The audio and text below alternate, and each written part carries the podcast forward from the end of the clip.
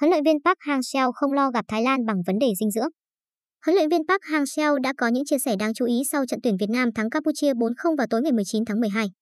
Huấn luyện viên Park Hang-seo mở đầu cuộc họp báo sau trận đấu, các cầu thủ đã nỗ lực hết sức. So với trận cùng giờ, đội bạn đã ghi nhiều bàn hơn. Chúng tôi tụt xuống thứ hai nhưng tôi vẫn hài lòng với kết quả ngày hôm nay. Tới kết quả này, tuyển Việt Nam sẽ chạm trán Thái Lan ở bán kết. Đây được xem là trận chung kết sớm của AFF Cup 2020. Huấn luyện viên Park Hang-seo đánh giá, bây giờ vào bán kết gặp đội nào cũng vậy cả thôi. Thái là đội tốt. Vị trí thứ hai giúp chúng tôi có thêm một ngày nghỉ, hy vọng có thời gian tập để giành kết quả tốt trước Thái Lan. Tôi nghĩ vấn đề thể lực như này. Chúng ta thêm một ngày nghỉ không phải vấn đề lớn. Đã vào đến bán kết thì mọi trận đấu đều phải nỗ lực hết sức. Vấn đề lớn là việc ăn theo dạng cơm khay như hiện tại. Dinh dưỡng là một vấn đề ở giải lần này. Liên đoàn đã cố hỗ trợ nhưng chưa đủ. Dinh dưỡng thật sự là vấn đề.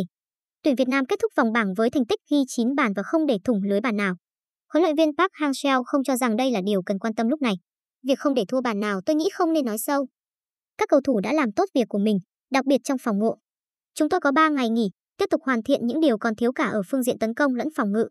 Đội tuyển Việt Nam có 10 điểm, hiệu số 9 bằng với Indonesia nhưng kém hơn số bàn thắng, 9 so với 13, nên đành chấp nhận vị trí nhì bảng B.